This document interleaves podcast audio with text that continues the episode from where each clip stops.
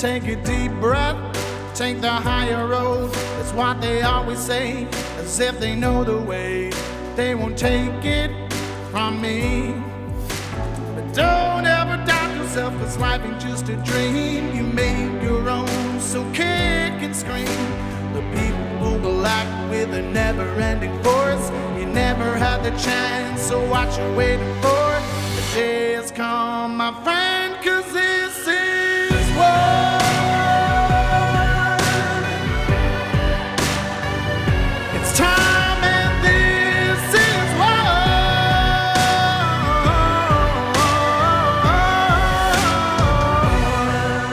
many of us have heard about the tyrannical lockdowns and the measures that Australia tur- took during COVID.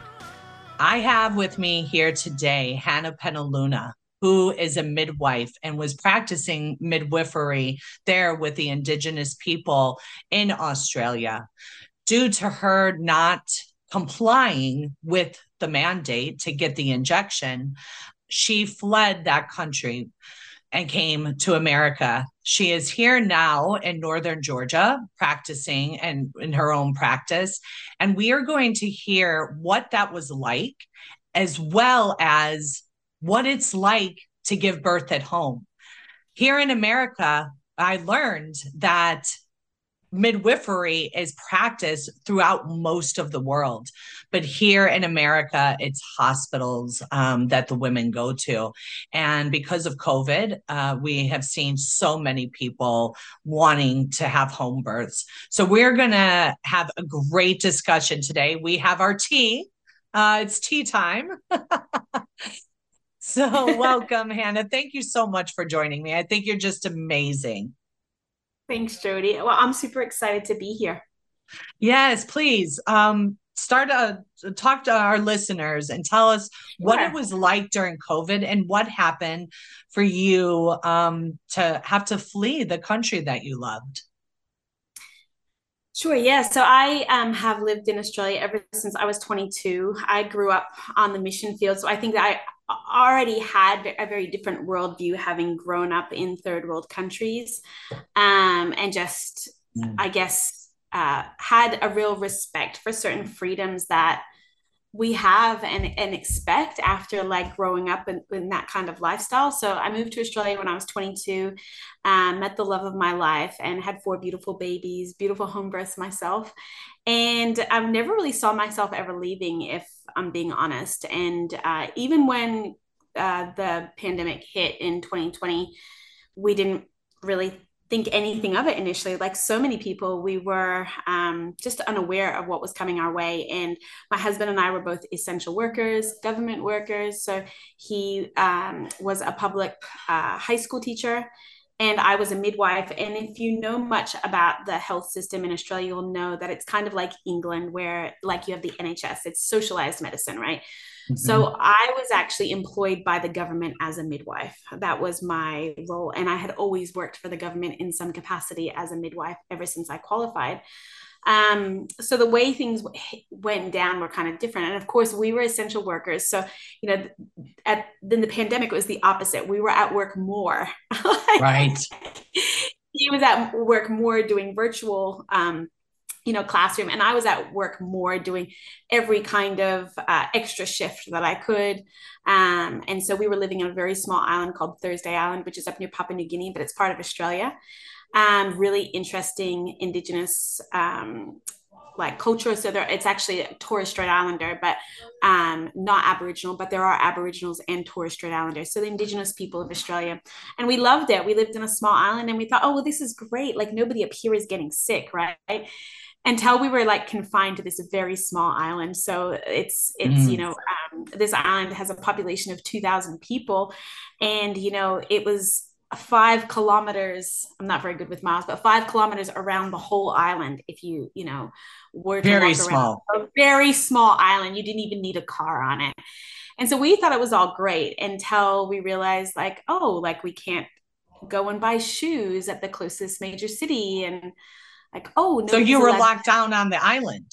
We were locked down on the island, and I worked in um, different communities right? So I would travel between Thursday Island and the Cape. So if you know Australia on the right hand side of Australia and you look at Sydney and then go up north to Brisbane and keep going up north to Cairns where the Great Barrier Reef is and keep going up to the top of that, you'll come to that point of Australia. And I was the traveling midwife that worked in those communities up on that right hand point of Australia. And I had to get permission from the different mayors every time I needed to do, run a prenatal clinic or, you know, um, and it was just really bizarre. Like i was the only I, w- I would go across on the ferry which was usually filled with you know over 100 people. And there would be two people on the ferry a, mm-hmm. a doctor a general practitioner and me and um, and getting permission. So that's kind of what it looked like living in remote australia. So we were considered a vulnerable population. So we had biosecurity measures. And so um, yeah so fast forward to 2021 after dealing with those lockdowns in 2020 and um, you know just the fear in that that was really uh, that they really um, instilled in the indigenous people you know right. was really really sad to see because these are people who they've always traveled from community to community. They're their families their cousins. They they are a very like transient population. They go walkabout you know? Like they go and visit right. their cousins and stuff on this island and that island and that's just what's normal for them. And then that all came to a a halt really. Yeah. um, right. it was sad to watch. Um, we actually got separated from one of our children who was uh, living away at boarding school and we decided um, once 2021 or the end of 2020 rolled around that it was probably time for us to move back to the mainland that our idyllic um, island life was coming to a close and that for our children's sake you know now that things were getting back to normal we right. should move back to the mainland. And so we did. So, um, so, did it start to feel a little normal in 2021? It did. It, it did in Australia, except for Melbourne. So we were watching Melbourne and going, oh, I'm so sorry that you live there type thing. And we are having this mass exodus from Melbourne, uh, from Victoria all the way out to uh, Queensland because it's warm and sunny and people were allowed to go outside. Like, you know, uh, if you're going to be stuck at home, you may as well be stuck in your backyard outside, you know, right. whereas in Melbourne, like the weather wasn't as nice. So, yeah, so that's kind of like what it felt like. We got back to uh, the mainland and it felt like a little bit normal, like nobody was wearing masks and stuff. Fast forward to 2021, and um, what was happening was, if you had say gone into uh, a coffee shop in the morning and you had bought a coffee and somebody else went into that coffee shop in the afternoon and the next day they tested positive for covid you would be have to isolate for two weeks at home and you so how would they know work. how would they know if you went into the coffee shop in the morning one they were forcing everyone to check in but two they also knew based on where you had spent your dollars, right? Because there was no cash. Wow. They were yes. tracking it on your card. So they yeah. had access to people's bank account information? It's hard to know. I know that this was happening in Melbourne. Um, it's it's hard to know because um, you know you didn't question it like i was working in the health system so you would get a notification that you had been somewhere where uh, there was a case and they would put out this publication like you were if you were at kmart or target or all these different places and you now have to like isolate. And so we were like okay. And so it just got to this point where nobody went anywhere. Like if you if your family lived down in brisbane even though you lived far away and you lived remote you just wouldn't go and see them because it just wasn't worth it to miss out on two weeks of work unpaid. Right a lot of people couldn't afford it either. So that's right. what it was really like and so, and then on top of that, the state borders were closed. So occasionally they would open um, at the end of 2020, and then they'd be open for two weeks here, and then there would be a case, and the state border would be locked down, and there would be military involvement at the state borders, military and police at the state borders. Mm-hmm. So it would be like, you know, say, I don't know, from where I live, Chattanooga is closed. So but that's Tennessee and we live in Georgia. So you can't go to Chattanooga. And even if you work in Chattanooga, you're not allowed to go. Because if you go to Chattanooga, you have to stay there. That's it. It's over. Mm-hmm. You can't cross state borders.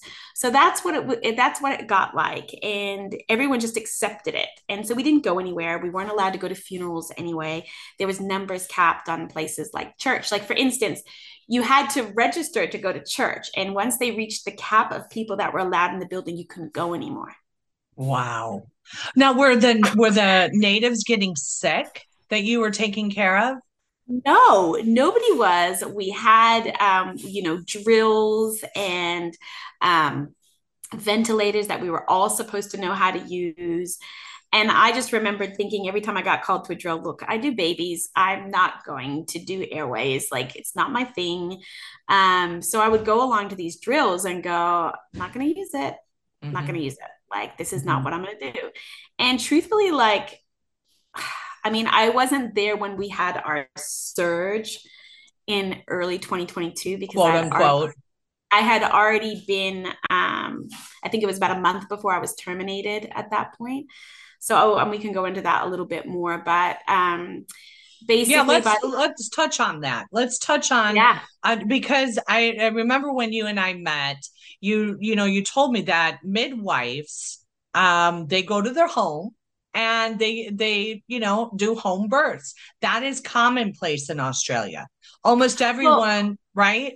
No no it's not so common in australia but we do like home visits. So a lot of the women it's still probably less than 1% of women will choose to give birth at home but we have birth centers mm that are, are funded by the government double-edged sword right so a woman can have a more natural birth in the hospital than what they can here we have so, birth centers that are attached to the hospital. We have midwife only care.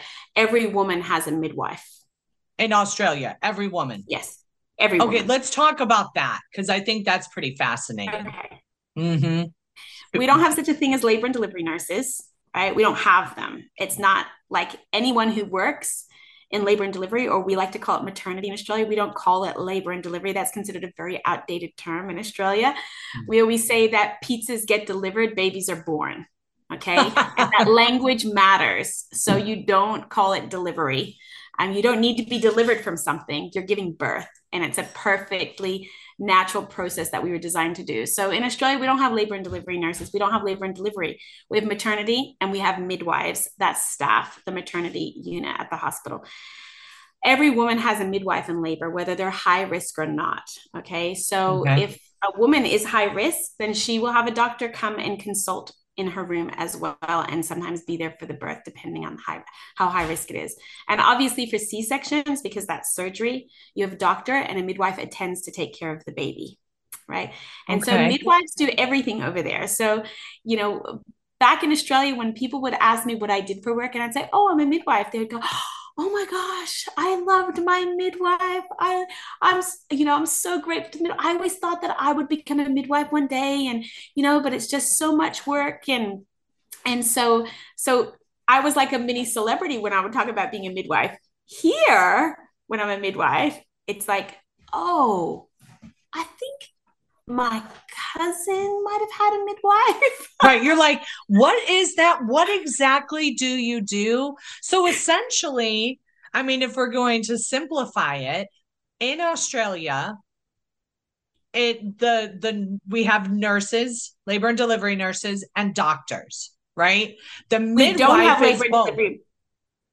A midwife is not under an OBGYN. A midwife is a separate discipline to an OBGYN. A midwife works under a director of midwifery, and an OBGYN works under a director of obstetrics. Okay. We don't answer to them. We work alongside of them in collaboration together. Together. But they're not in charge of us. Mm-hmm. So the right. idea here that a labor and delivery nurse, like because nurses answer to doctors, right? Nurses work under doctors, whereas midwives are considered autonomous practitioners. It's um, it's a completely different discipline. Yeah. And we're trained to work autonomously. We're not trained to work with doctors. So when I studied at midwifery school, there was a medical school, a midwifery school, and a nursing school all at the same university. Okay. it's not some kind of like renegade radical midwifery movement. Right. It's just seen as normal. Uh-huh. And it's seen as a beautiful discipline. And yeah, so that and what's the what training like? The training is rigorous. Um, I, I, I don't know what nursing or midwifery training is like here, but the training is rigorous in that um, it's a three year degree, uh, but it really should be four years, the amount that they pack into it. And you are doing, say, three hospital shifts or three, um, whatever, wherever you work, because you get trained in hospital, home birth, and birth center okay. in Australia. So that when you graduate, you can work in all areas. You are a midwife. You don't need to go and get extra training to do something else. Mm-hmm. And so, and that's really wonderful. And so, uh, so some some students worked in home birth for, uh, during their student experience, and I did a few home births in my in my um, my student life and then you do two to three shifts in the hospital so that you learn hospital. And then you're often seconded to a birth center and you do an x number amount of births in a birth center. So that when you graduate you are competent in all the things and how to do ivs and how to suture and how to take care of complex high risk pregnancies and how to but midwives will always be the specialists in normal birth. And it's well known and that is publicized and that's what we do we mm-hmm. take care of women who are not sick, but who are going through a normal life event. A normal life event. I love how you said that. And, and you just reminded me of your um, presentation at our nursing conference. Yes. Is is it's a normal life event. Like we have made this so complicated. You know, it's like you yeah. have to go to the doctor. And even when you were talking about, you know, when they say, oh, it's a high risk birth, you know you should go to the hospital and and give birth. And and you you have an opinion on that as well. I do. Well i you know when are we ever going to let women just be? You can have too big of a baby too small of a baby um, preeclampsia is something here. I talk to clients and they all seem to be like, oh, with my last pregnancy, I had preeclampsia. And so I go, okay, let's unpack that a little bit. Come to find out that they had like one or two high blood pressure readings.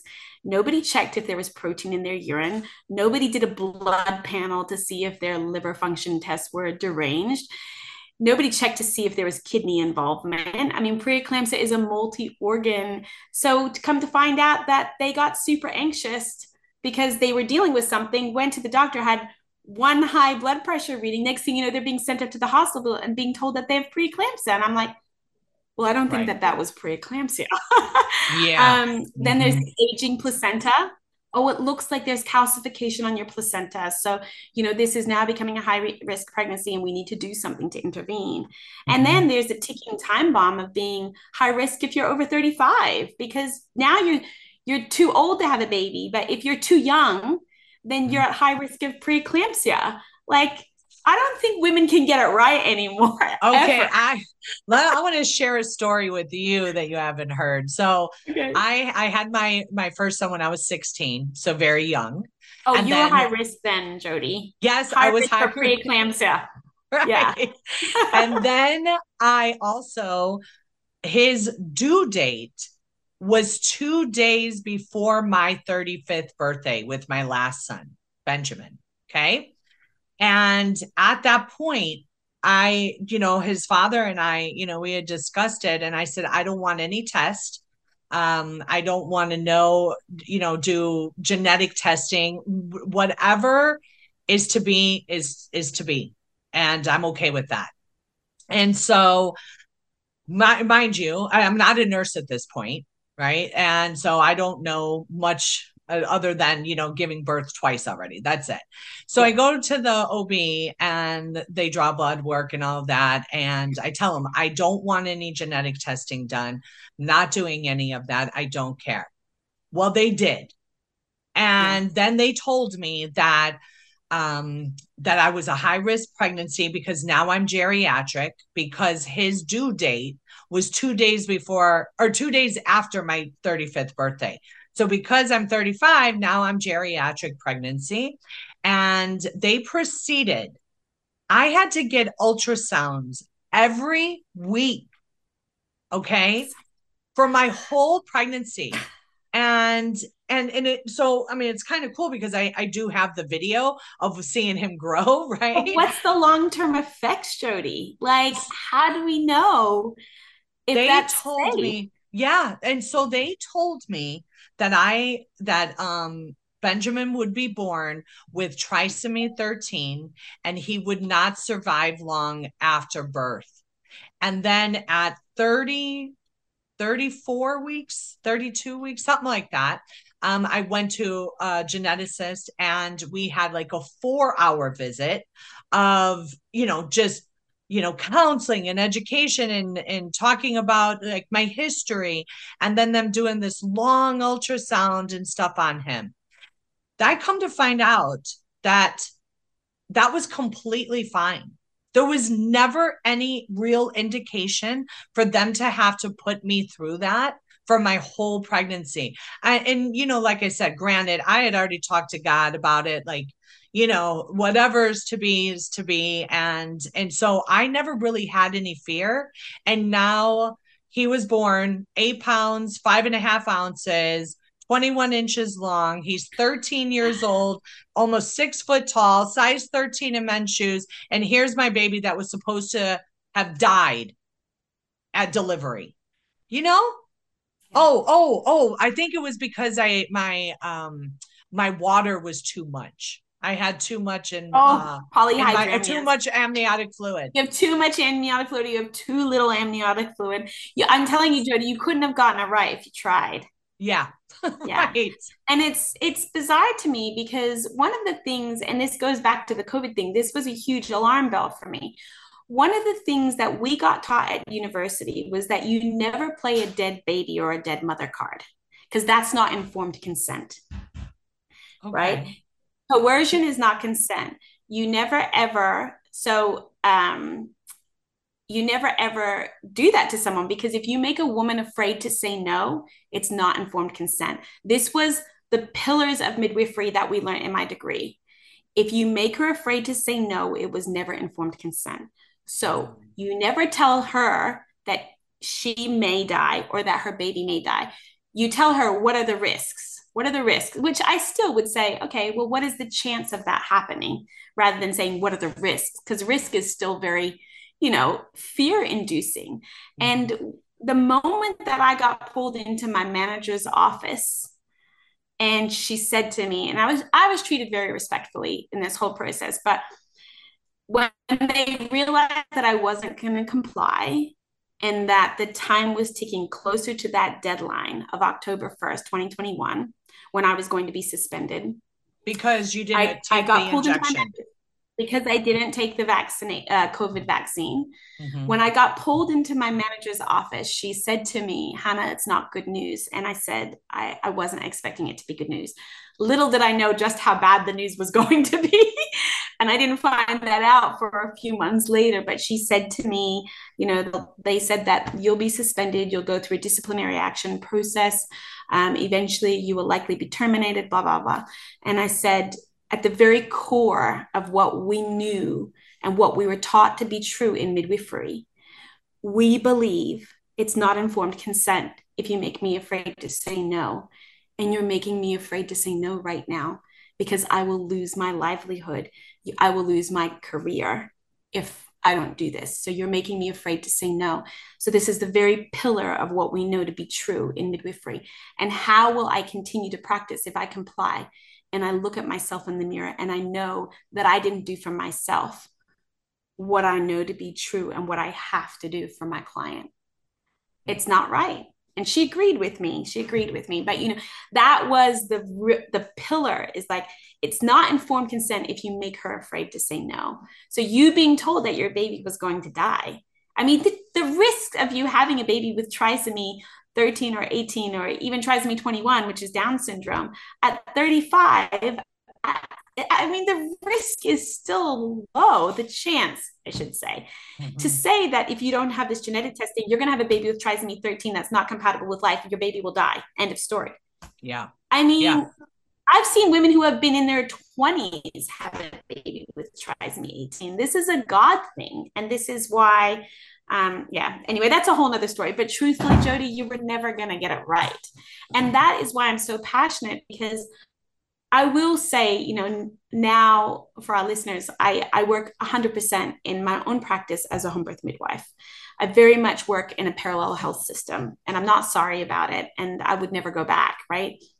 Um, but I do know the difference between a well pregnancy and a pregnancy with a mother who is sick. I do know the difference. And what I hear from most women who believe they had a high risk pregnancy is that they were not, in fact, high risk at all but they believed it to be true and it was frightening for them. They were um, they were coerced into doing things they didn't want. I mean really like we think this has all come about just in covid times but we've been being groomed for a very very long time. Yeah. Yeah i agree. And were you just awakened to that? yeah did you know did you know oh, that or did covid help that process no, I was awake to it from I was awake to it in my own pregnancies. I was awake to it. Um, my mother chose to have home birth. So, I, like I said, I was already aware. When you look back over the history of midwifery and where routine episiotomies came into place and twilight sleep and all those things from, you know, um, like when they brought birth into the hospital from home, you know, because you'll meet people whose grandmother and great grandmothers gave birth at home. But, you know, in the, the, um, I can't remember the exact dates, but you know, as time went on and they brought in this twilight sleep, so women didn't have to feel pain, they just slept and then their baby was born and this is great, you know, and then in the the 60s, I believe, when routine episiotomies really came into play.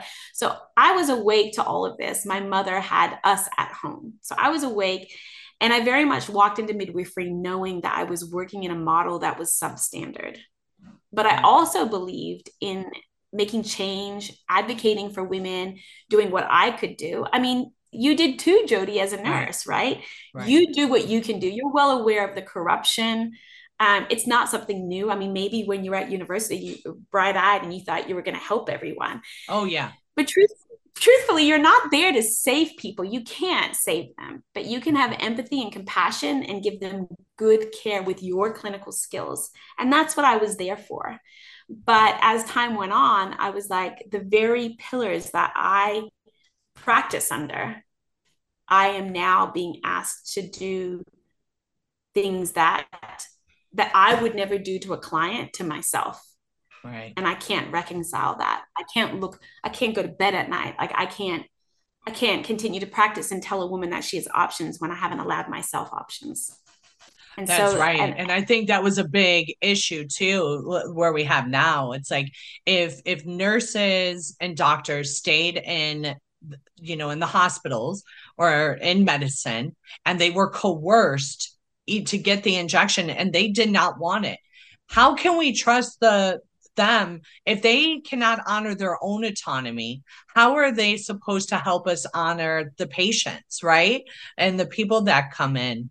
And when we come back Hannah, I want to touch uh, on that episiotomy and the twilight sleep and, you know, the epidural, because, you know, for me, when I gave birth to my son in 92, no, 91, in 91, women and i don't know if it was just because i was young you know but my my um my family members uh, they were getting the epidurals. And for me, I felt like it was too new and nobody was coming near my spine, and I just did it naturally. Uh, so I'd like to talk about that um, as well. So we'll be right back. It's time and this is World class care from doctors you can trust, all from the comfort of your home. That is One Wellness. Dr. Peter McCullough and his team at The Wellness Company launched the One Wellness membership to provide free monthly supplements and unlimited telemedicine access with doctors that share your values. Be a part of a revolutionary new healthcare system that puts your health and well being above the interests of Big Pharma's bottom line. It's the way healthcare should be. Go to OutLoudCare.com today and use code OUTLOUD for 25% off your first month of One Wellness. For 25 years, Global Healing has proudly produced the highest quality supplements and cleansing programs that are rooted in nature and backed by science. Get 15% off all of our products using code OUTLOUD. Global Healing, giving you the power to take control of your health naturally. Hey everyone, Nurse Kimberly Overton here from Nurses Out Loud. Over time, our cell signaling molecules diminished, leaving us vulnerable to the wear and tear of life. With the Sea of Redox, you can restore and revitalize your body at the cellular level. This is an incredible product that I personally use and can attest to seeing fantastic results, including better sleep, increased energy, improved mood, and a decrease in my joint pain. ASEA supports your immune system, enhancing your body's natural ability to repair itself. It promotes overall well-being so that you can experience a new level of vitality and resilience. It's time to take control of your health and experience the power of ASEA. Visit our online store today at americaoutloud.shop and use promo code OUTLOUD to save 15%. Be sure to tune in to Nurses Out Loud Monday through Friday at 10 a.m. Eastern.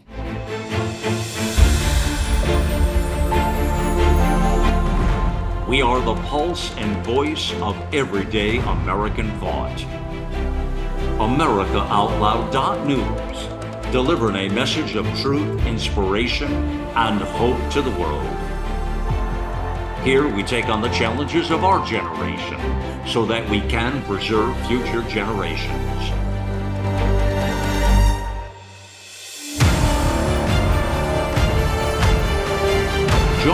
In the fight for liberty and justice for all. America Out Loud Talk Radio.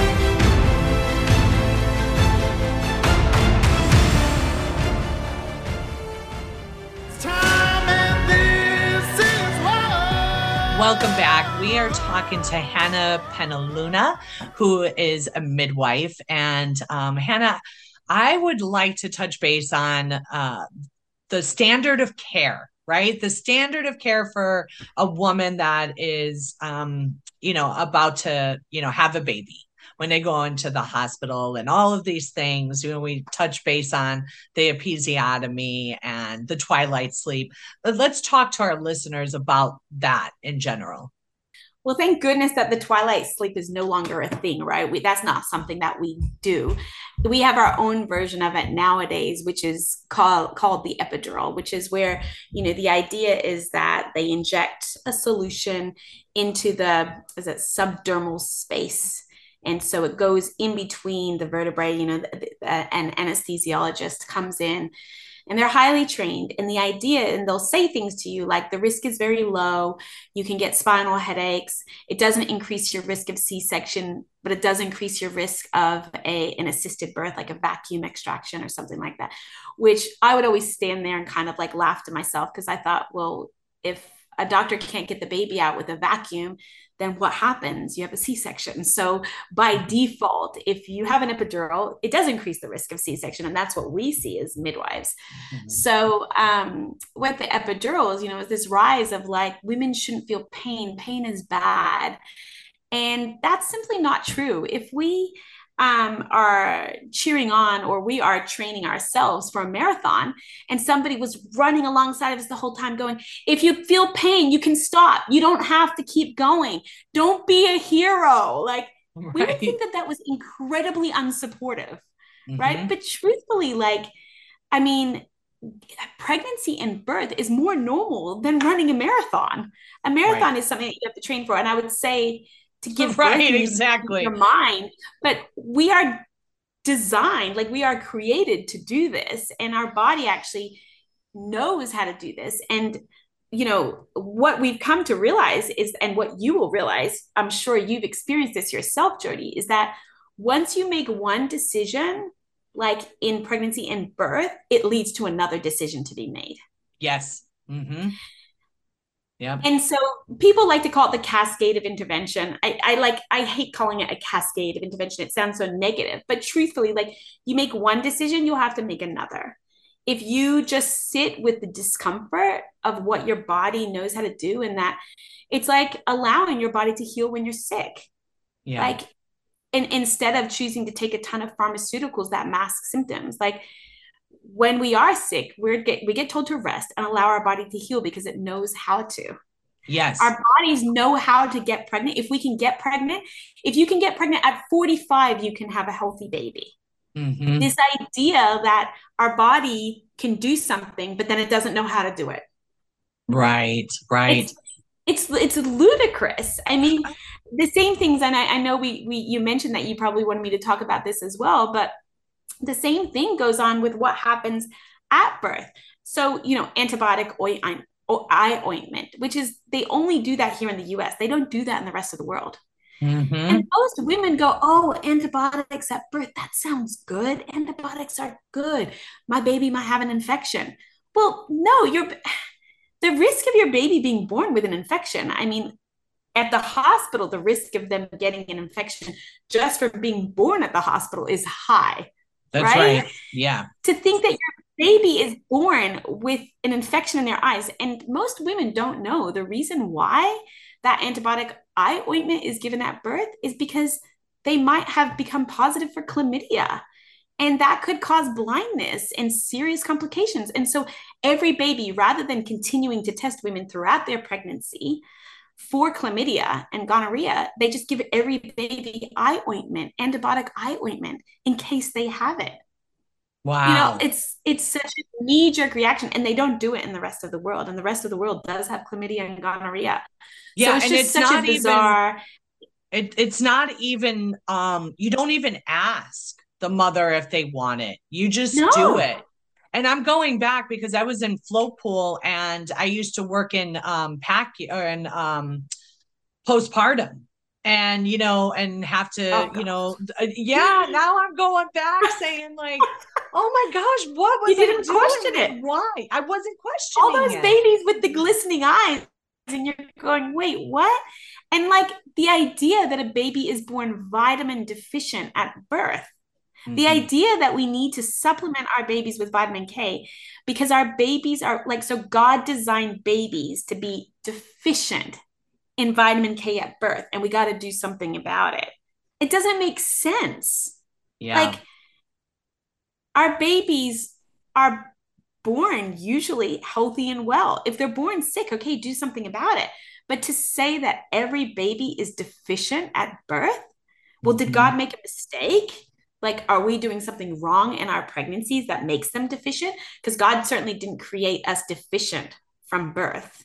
Right. Like, it's just a very bizarre and and then you look at the hep b vaccine and that is that's right there with the eye ointment you know um so like the hep b vaccine i don't know if you've done much research into it but that came about for very similar reasons to the antibiotic eye ointment so women at the beginning of pregnancy they don't realize that half of that ob blood panel that they do is like stds that they're being tested for mm-hmm. so you're being tested already to see if you're hep b positive right? Yeah. And then you get to um and then you get to birth and so they've already said you're hep b positive but this is the thing the hep b vaccine came in because women were being sexually promiscuous in pregnancy and seroconverting to hep b positive and rather than testing them all again they just introduced the hep b vaccine for everyone the idea, the idea that our babies would be exposed to a blood-borne disease mm-hmm. at birth, I mean, that's ludicrous, right? Like, yeah. Unless if the mother's not Hep B positive, like what? Is it going to be a nurse that's bleeding all over your baby that's Hep B positive? Right. Right. It's like it's just, it's just, that's all I'm going to say is like, we really need to be informing women and arming them with information so that they ask questions. Because, you know, my rule is I also don't go the other way and fearmonger women into not having these things if they believe they want them. Okay. Right? Yeah. You give the women the information and then they make the decision, you know? So the idea from me and the very pillars of my home birth practice is that I want women to be well in pregnancy and then I want them to stay well. And I want their families to be well and to thrive mm-hmm. as they should. Because the whole thing is a normal process. It's God designed there's no mistakes in it. Right. And, and you, know, see so I'm many women. No, go yeah, ahead. Go sorry. Ahead. No, and I'm not going to pretend that I've never ever seen an abnormal pregnancy because birth is normal, normal, normal until it's not, right? And women mm-hmm. do get sick. And babies can be born and get sick. and there can be high risk pregnancies. And that is very difficult. But the idea that every single woman has a high risk pregnancy is complete lies. Mm-hmm. There's yeah. just no other way to describe it. Yeah, so let, let's talk about the process. So let's just say we have a woman out here or grandma listening and you know or you know hope a soon to be grandma you know and it's like yeah. oh maybe my daughter my daughter wants to have a home birth what's the process a woman becomes pregnant does she have to go to the ob or can she just call up the midwife first she does not have to go to an ob so any good midwife knows how to do an intake and a complete personal history. I hate calling it a medical history, right? But personal history. And that could be medical history as well if they have a medical history of note you know that that matters. So they come to the midwife and i always say to women like vet your midwife. Vet me. Like ask me questions. You know mm-hmm. we don't go to doctors but we should because you could be hiring dr death and you wouldn't even know. We don't go to doctors and say okay how many babies have you lost? How many mothers have you lost? You know like talk me through like what's your risk of c-section? But we should yeah. Like, and so when a woman comes to me, I, if they don't ask me the right questions, I coach them in it. And I'm like, okay, first of all, don't just interview me, but interview other midwives. Ask them where they received their qualifications. The process of midwifery here in the US is completely different. So most home birth midwives here were only trained in a home birth model.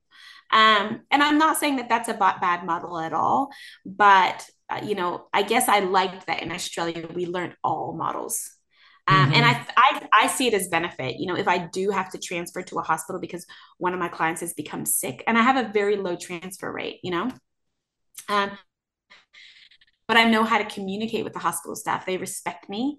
I, our lingo between Australia and here is slightly different, but most of the time they understand. Like, you know, I can speak in acronyms, I can um, hand over and transfer care, and I can be a respectful participant in the conversation, right?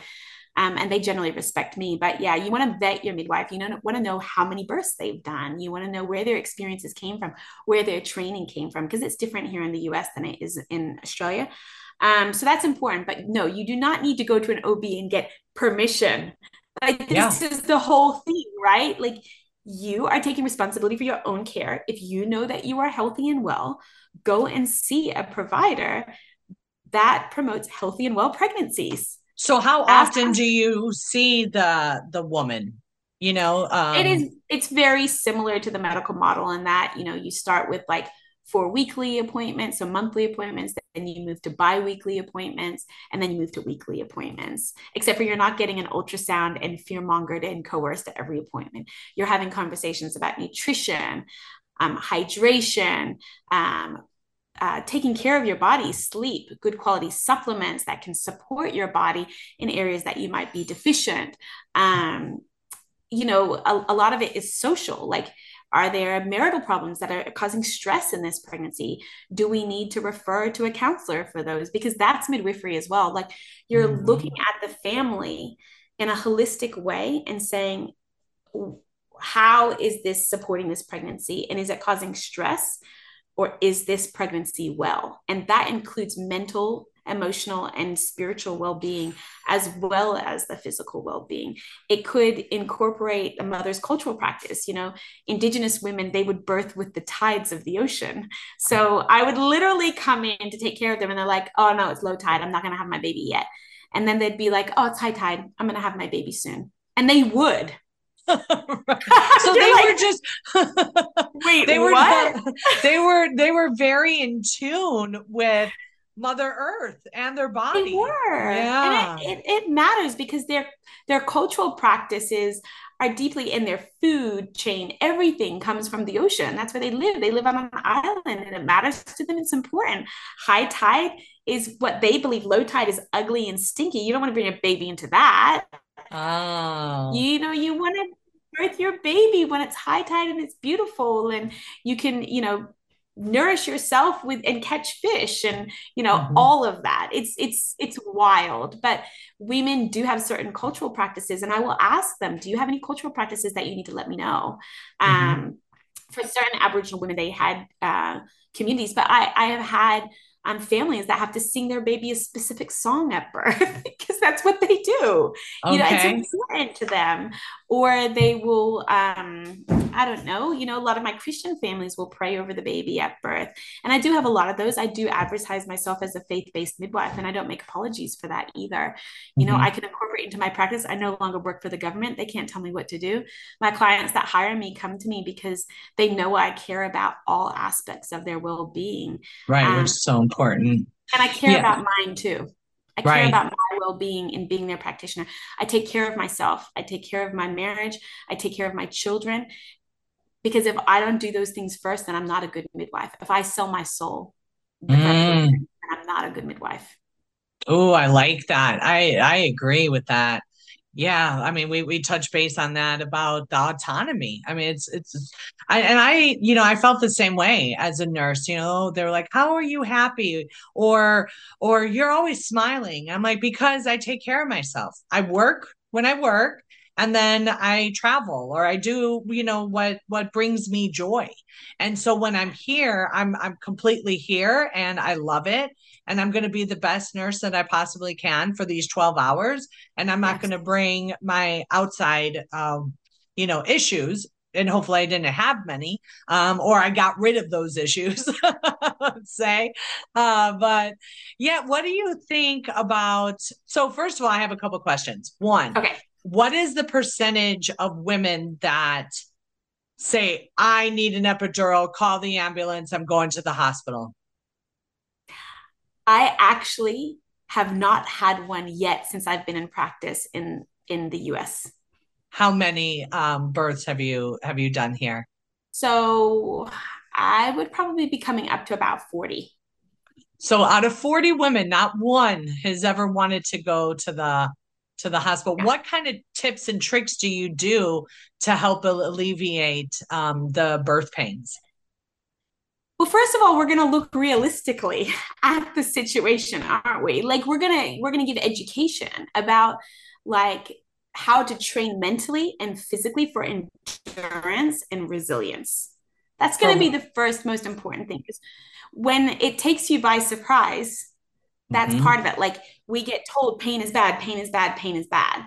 But when we start to talk about why do we have this discomfort, it's because we're bringing a beautiful baby into the world and that's a difficult process, but the reward is huge. It's like running a marathon and at the end of it, you have this huge sense of like euphoria that you completed this insurmountable task that seemed so impossible to you. And birth is no different. Like you look at it and you go, how am I going to get that baby out of me?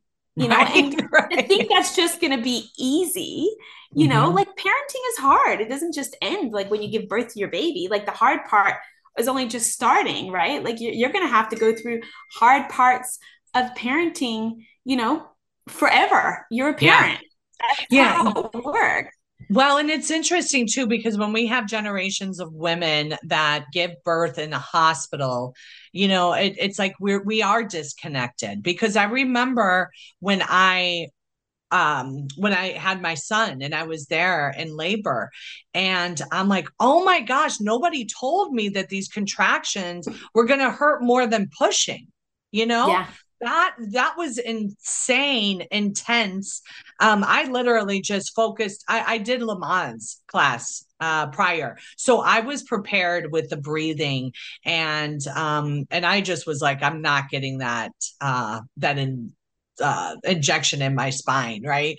And yeah. so but then i remember too when i would needed to push and i just said to my mom i said oh, I feel like I have to go to the bathroom. And then she runs out of the room and she's like, she's ready. And I was like, ready for what? You know? How did you know, mom? Why, why didn't you tell me that that was going to be the sensation that I was going to feel? Do you know what I'm saying? So, yeah. yeah. first of all, we have to have education. And part of that education is talking about people go in and they think, oh, well, it's not going to hurt to have an epidural. Like it's going to, it's not, it's not going to hurt if I have an epidural, I can give birth and it won't hurt me. But mm-hmm. truthfully, like the epidural blocks our natural hormones that are required to give birth. So I just had a woman today call me and she was like, This is my birth story from last time. I want it to be different this time. You know, in retrospect, all these things happened. And she was telling me how she felt so overwhelmed and exhausted when she was giving birth that she was like I, I have to fix this.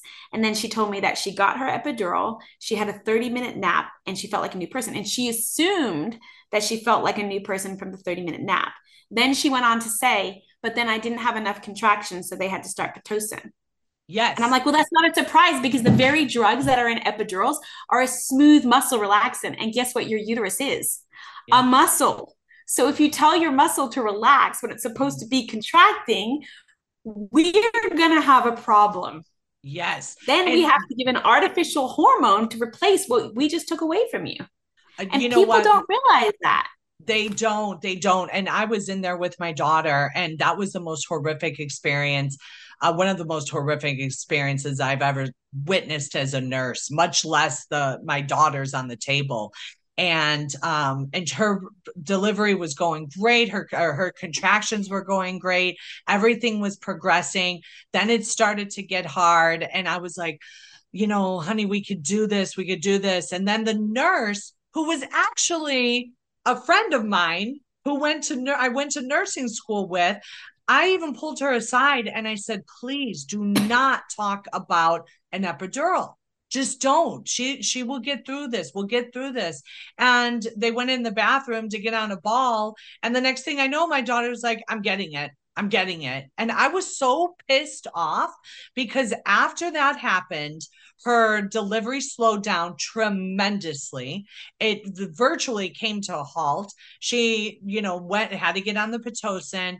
And then the delivery oh my gosh like they had to pull him out with forceps um i and he had a student doctor there that was running the whole thing and she told me she goes mom if you're going to be here with me you cannot be a nurse. I need you to be here as my mother. And i said fine but i was about to lose my mind on this doctor. He had about 5 seconds 5 seconds before he pulled that that student doctor out of the way and took control of the situation. But it, it was horrific. And so, yeah, I think education is huge because if she had someone like you, right you know talking to her preparing her letting know what the environment's going to be like the the environment that you're you guys are going to create together to bring this you know baby into the world all of that and they can visualize it and see it and work on their breathing it would have been a completely different outcome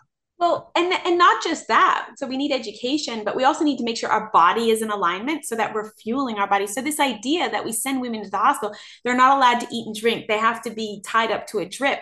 It's like your body needs hydration and fuel to be able to do a hard job. Like if you train for a marathon, you are given huge uh, education surrounding how to fuel your body to do hard work. And yet, then we tell mothers they're not allowed to eat because it's a risk in case they go. To, so we've already prepped them for yes. the OR at the very beginning. And now they have no energy to be able to do a job that is hard. So, you know, we talk a lot about how we're going to fuel their body during labor so that they can have energy. We, when they do feel overwhelmed and exhausted, we make the room darker. We coach them through. If they're really uncomfortable and they need some relief, we put them in a warm bath that's very comforting. We put them in a hot shower with the lights turned off and leave them alone with their husband. And we let their home hormones work, right?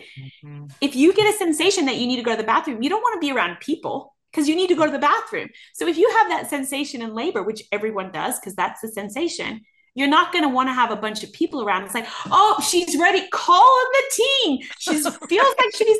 It's the worst thing that you could do, Jodi. Like, yeah. you need people who you could take a crap in front of.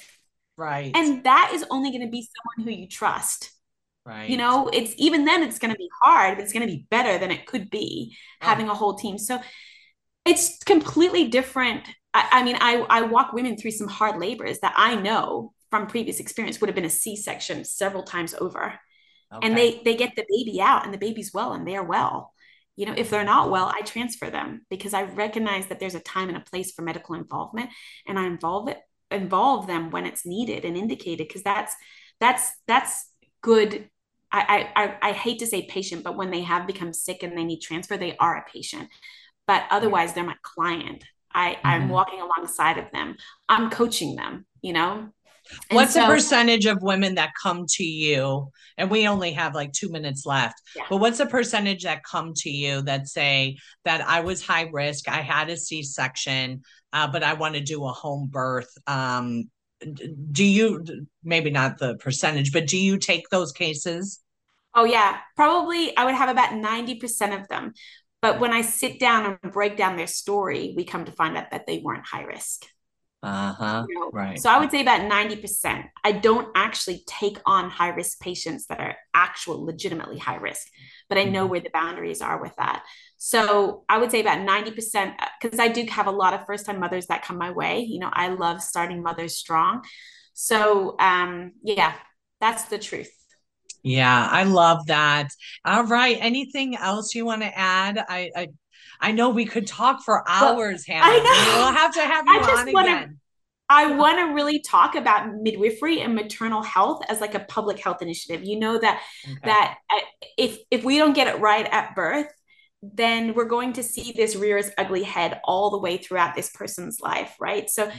I just feel so strong about starting motherhood strong. And I would say to every woman out there or who's listening, whose mother, uh, whose daughters or nieces, or talk about birth and encourage them, talk about it like it's achievable. Um, tell them the good stories and encourage them to seek out a provider that is supportive, that will walk alongside of them and doesn't see them as a case that needs to be managed. Yeah, I agree. I agree. I remember my mom's told me, she goes, it's the hardest pain that you'll ever feel, but the easiest to forget. And yeah. uh, and I thought that was beautiful because you know if you did remember, you would never do it again. But guys, you're this is Nurses Out Loud. Uh, send us an email, uh, nurses at americaoutloud.com if you want to hear any more um, uh, information or tips or tricks from Hannah. Uh, nurses at americaoutloud.com. Um, we are five nurses that are brought together, bound by ethical principles and on our mission to protect the heart, souls, and mind of humanity. The last three years have changed us in many different ways, and evil has ran rapid, but it has been exposed. We want to empower and encourage you to do the same. We are in a war for truth, and we're putting out a bounty on the real misinformation and exposing the purveyors of propaganda. Join us weekday with a different nurse host daily. No topic is off limits as we shine our light and expose the darkness. It's time and